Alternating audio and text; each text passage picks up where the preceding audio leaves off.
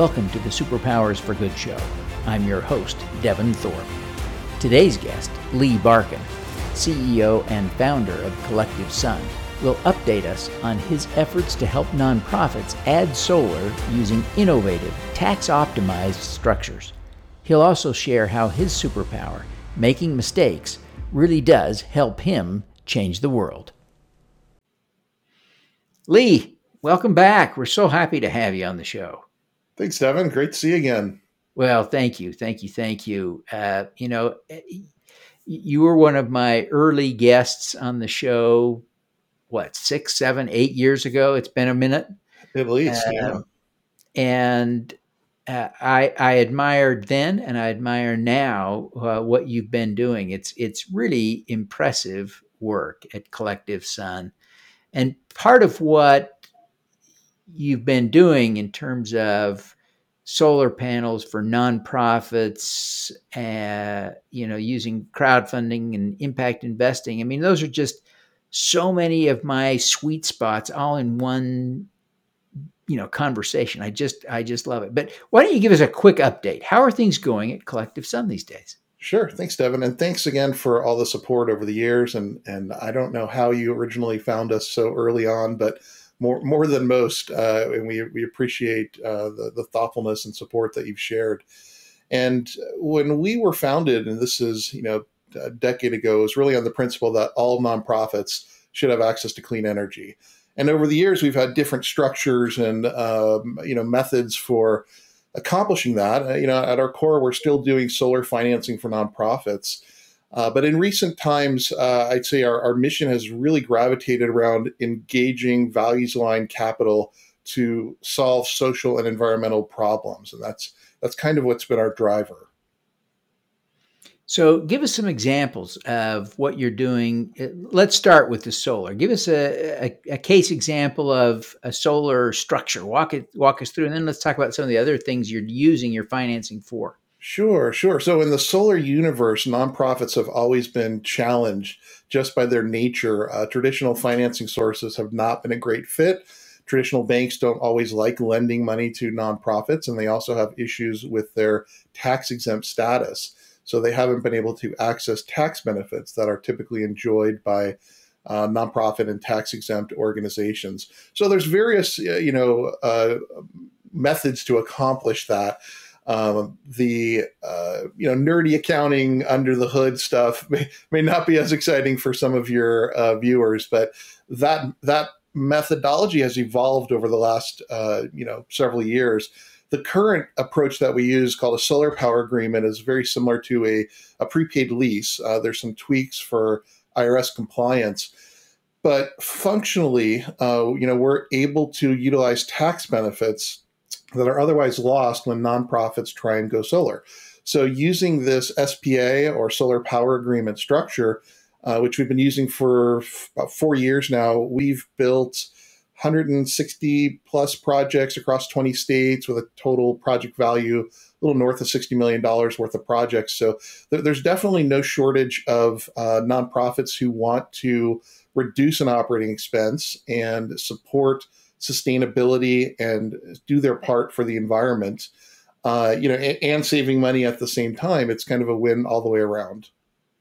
It is such a an exciting thing to think about uh, because there is this uh, kind of structural barrier to for nonprofits uh, for a variety of reasons, but the, the tax issue is there. You have a different kind of revenue and profit model. The you know nonprofits not allowed to call their profit profit, but you've got to look for it in order to get comfortable that it's uh, uh, an, a risk you can take as a lender. So, uh, give us a little bit of insight into how you work through that. What does this uh, solar power purchase agreement work? yeah, and so our our model is a kind of a variant of a traditional power purchase agreement, and we separate uh, some of the the you know kind of deconstructing it, if you will, to allow uh, and provide some of that debt component to the nonprofit. Whereas other traditional lenders are typically uncomfortable with lending money to nonprofits. They they have a number of uh, you know impediments. Uh, on on the one hand, if you lend money to a church or a synagogue or a school or a Boys and Girls Club or YMCA or, or any manner of community service organization that represents a typical client for us, uh, you know, a bank doesn't want to foreclose on that property. Uh, so there's kind of a headline risk for them. So even though they have assets and great support, the, those aren't typically absorbed well by a traditional lender. And then you also have, you know, the issue of the revenue cycle for a nonprofit can be constrained and risk averse lenders will think, oh, well, what if there's an economic downturn? Will that affect giving? And also doesn't adequately give credit to the, the vibrant strength of these nonprofits and their communities of supporters uh, behind them. And so that can also be a source of, uh, you know, longevity. Um, so what, what we've done is we've, we've developed, you know, a series of different tools uh, and capital sources to help nonprofits. Uh, one of them is called the Sun for All Solar Fund, which we stood up uh, about uh, two years ago uh, in partnership with a family foundation called the Bequest Foundation. And that fund actually provides a loan to the nonprofit, which they can then use to fund their solar project. And so we're engaging uh, these you know capital providers uh, family foundations community foundations other high net wealth individuals uh, in order to provide capital in places where it otherwise you know would not be able to reach. Yeah it's it's cool stuff. So give us uh, uh maybe a, prototypical uh, deal. Um, and i'm trying to help you craft something like a pitch to our nonprofit listeners. So they're sitting there thinking, "Man, I wonder if this is for me." How would how would they know if this is if you're a good fit? Yeah, so you know the pitch today, Devin, is a lot simpler than it was uh, a decade ago. Uh, today, it's do you want to lower an operating cost? That's pretty straightforward. Uh, solar's been largely well absorbed in uh, in our culture and society and around the world and so there isn't as much of a conversation about you know why we need solar often the conversations kind of jump to okay well how do we pay for it? And that that ends up being a challenge. So if you're a nonprofit you own a building or you have a long-term lease you know energy is one of those expenses at the top of the list typically right after payroll. Uh, and, and this is an opportunity to lower an operating cost and do a social good at the same time uh, by lowering your carbon footprint. Um, so, if someone were interested at this point, you've just sold them. They're they're now at least interested. Who do they call? Or, or where do they find you on the interwebs? Yeah, yeah. So collectivesun.com, but th- this is where it gets interesting with our with our approach. So so we don't just you know stop there with helping nonprofits figuring out how to pay for this we really roll up our sleeves and help nonprofits along this journey. Uh, with our Sun for All Solar Fund, the starting point is you know an address and copy of your utility bill and consumption data. So we we actually want to lean in and support a technical review and a feasibility study to really understand what's the optimal system for that nonprofit organization. And when I say optimal, you know you should say well optimal for whom uh, and sometimes there are different parties and and not in all cases some solar installers are amazing and we learn from them but in general our observation is that the best interest for the nonprofit is not always in perfect alignment with the best interest of the solar installer. And we've aligned ourselves with the nonprofit uh, in that conversation, which is to say that uh, you know a solar installer might look at a roof and go, "How many panels can we fit?" and build the biggest system, and that might be optimal. We look at the on-site utility data, the consumption data, and really understand what's the optimal size from the nonprofit's perspective. That may be filling out the roof, that may not be that may be putting in a carport, that may be adding battery storage, that may be a variety of different things. Uh, but really supporting the best interest of the nonprofit is is central uh, to that conversation and, and, and helping them. Well, it, it's phenomenal work that you're doing. Um, as you look back, uh, you talked about, I think you said you've done $60 million worth of transactions in the last year or so, but, but uh, over the course of time, you've probably helped hundreds of nonprofits get solar on their rooftops. Tell us a little bit about uh, a favorite example of how that worked, how it helped the nonprofit, how it, you know, just give us a, a, a, favorite case study. Yeah, so so my favorites are often the ones that are most that are hardest to, to accomplish, and and the stats I was sharing were since we created this structure, the solar power agreement, uh, about four years ago, and there were different structures before that, and and other projects that we were involved in, all again with the same theme of of providing financing for nonprofits. Um, but but I I have you know uh, I've had conversations with with pastors who have uh, you know expressed different points of view about the climate crisis um, and have even shared like you know that that's not a thing to bring up in our congregation. Remember we're a national footprint. Like that that's that's not something you know we we are are, are we subscribe to that point of view.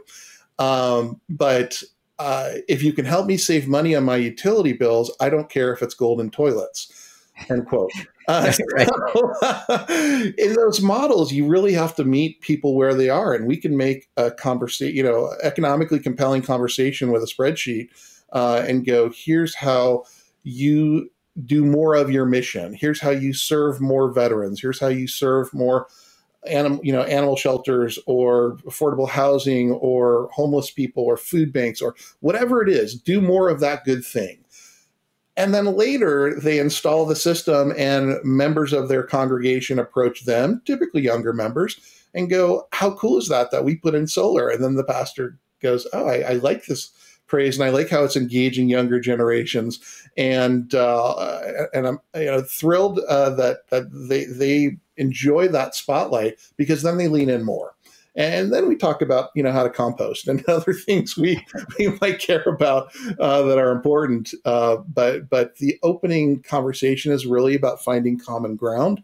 Uh, and, and some people share our perspectives and some don't. That's okay. Uh, but but we can have a conversation about what's important to them, and that's advancing the mission. Yeah, you know, I'm I'm just now reading a book by Katharine Hayhoe, who is a a devout Christian who is one of the most well known, well regarded, uh, outspoken people on climate change. And her particular forte is exactly what you're talking about. It, it's finding a way to communicate with people who don't share our frame of reference on climate change about issues like you know from solar panels and the practical money savings to whatever it may be to help bring more people into the fold. So this is a uh, your message resonates with me right now because i'm reading that book and i love Katharine. She's great. Um, you mentioned at the top of the discussion that you are doing some things in addition to uh, solar. Now tell us a little bit about what's in addition to solar yeah, well, there there's broadly speaking a lot of different ways to use values aligned engaging values aligned capital to support social and environmental pro- problems. And we, we have a number of those projects uh, that are kind of in, in development and, and in the works. But but i'll say more broadly speaking you know impact investing is an interesting term because all investments have an impact right? Uh, and so you know, helping align that impact that folks want to see with their dollars is now evolving a little bit more than just SRI funds where we eliminate guns, tobacco, alcohol, or negative screens from our uh, portfolios, and instead they're looking at how do I how do we use our money for good, and and it's a little in between philanthropy and investing because yes, there's an investment and there's a return, it's typically concessionary or below market rate, um, but it's still investing, and yet there's this philanthropic component as well. So, so we have a number of things in, in, in the works that are kind of exploring this space, but but the themes are are always you know come come back to those core central tenants, uh, and so as the you know business world is evolving more towards being socially conscious. And there's evidence with BlackRock and the CEO and letters and so on. But at the same time, philanthropy is also evolving and moving into, um, you know, not not not saying philanth- uh, nonprofits have to become businesses, but they're exploring revenue generating activities so that they don't have to constantly live on this treadmill of donations. And so impact investing is kind of this alignment and convergence. And, and within impact investing, you know, our, our models certainly fall in the impact first side of that. You know, if you think of that as a sort of continuum. Um, but but stay tuned to this space. There's some really exciting things happening here. Oh, that's fantastic. Fantastic. And I, we will stay tuned. We will look forward to learning more in the future and how things evolve. But you've been doing a lot of good, Lee. You really have. Uh, you know the the environmental impact you're having, you know, on on reversing climate change and the support you're giving to nonprofits. I mean, my gosh, uh, really really impactful, and now providing returns to investors. Uh, you know, kudos, kudos, kudos. Well, I'm going to say we're enabling good, uh, and, and, the good that's being done is with the nonprofits serving in their communities. The good that's being done is with the impact investors who are recognizing that there's more good that their capital can do, and and there is kind of an awakening in that world right now with foundations, private family foundations, community foundations, looking at structures like program related investments or recoverable grants or other tools that they can use so that their funds can advance a cause or mission or purpose. Yeah. Well, Lee, what is your superpower? so I, I love that you ask people this this question and and um, I, I'm going to say my my superpower is making mistakes and I say that a little bit tongue in cheek because I really want to share for your viewers that everybody has a superpower and everybody can join me in making mistakes and uh, and feel empowered. Um, you yeah. know that they can also do these things uh, because we're all very capable of making mistakes. Uh, the the fun part, I think, for us is is the you know learning from those mistakes and not repeating those mistakes uh, and you know you, using them in ways to advance but it really starts with giving yourself permission uh, you know in, in creating cultures and environments where you, you have permission to fail yeah that's that really is a profound uh, superpower as you look back on all the impact you're having or facilitating or enabling uh, as you look back at all that impact how do you see making mistakes fitting in to ultimately accomplishing all that? It, it does. I mean, I can kind of envision it myself, but you tell me how you see that. Yeah, everywhere um, across the board, from from starting, you know, founding Collective sun on the premise that everybody is just going to act in the best interest of nonprofits. Like that was a mistake, but it was a learning opportunity, and it gave us a chance to kind of bring people along in that learning journey and, and tweak things along the way and make uh, adaptations. Uh, but in in some you know in some industries, like I, I love looking at marketing folks get this. They do things called A/B tests. They intentionally make mistakes to learn something from them. And for some reason, you know, if you're in marketing, like that's aspirational and and and positive, and let's go do some A/B tests. And it's like you're being a good professional by doing A/B tests. And yet, in other aspects and other you know elements of our lives and in our work, we, we don't always take the same approach, and and, it, and we really should, and it's okay uh, to to do that uh, as long as you're learning. You know, if you do an yeah. A/B test and you go, "Hey, which one of those subject lines worked better?" and you know, well, I don't know. well, that, that's not providing that that feedback loop uh, to enable you to improve yeah. and, and to adapt. But if you're paying attention, the act of you know making mistakes, you know that that should be part of the learning journey. Yeah, it, it really can be. You highlighted the need to uh, learn from the mistakes. As you reflect on the mistakes you've made and the lessons you've learned, sometimes that's got to be painful. Talk a little bit about that process of actually learning from the mistake so that you don't repeat the same mistake. I, yeah, I don't think it's it's painful at all. Uh, I would almost characterize it as enjoyable in the context of it creates a learning experience. And so, if you set up, you know, a, a test, if you just think of it as an experiment, you know, I'm going to try something, and I'm I'm, but I, I'm going to take notes as I go along, or I'm going to observe some output or some you know portion or capacity of that experiment uh, to analyze and understand. Um, that's not really painful at all. That that actually can be an enjoyable process. Yeah, I, I, I see what you're saying. Now, it sounds funny, I know, and, of course you've got a great sense of humor, and so at some at some level, there's a part of you that's saying that making mistakes is a superpower is a joke, but it truly is profound, and I get that in that under that joke, under that level where we chuckle at the idea that there is a profound truth there. How did you learn that making mistakes could be beneficial? Because it's just so counterintuitive. Our brains say we should never make mistakes. Mistakes are to be avoided. How do you get to where making mistakes is a superpower? Uh, I think I just used my my natural gift for making mistakes, and uh, and then paying attention and then learning from from those exercises.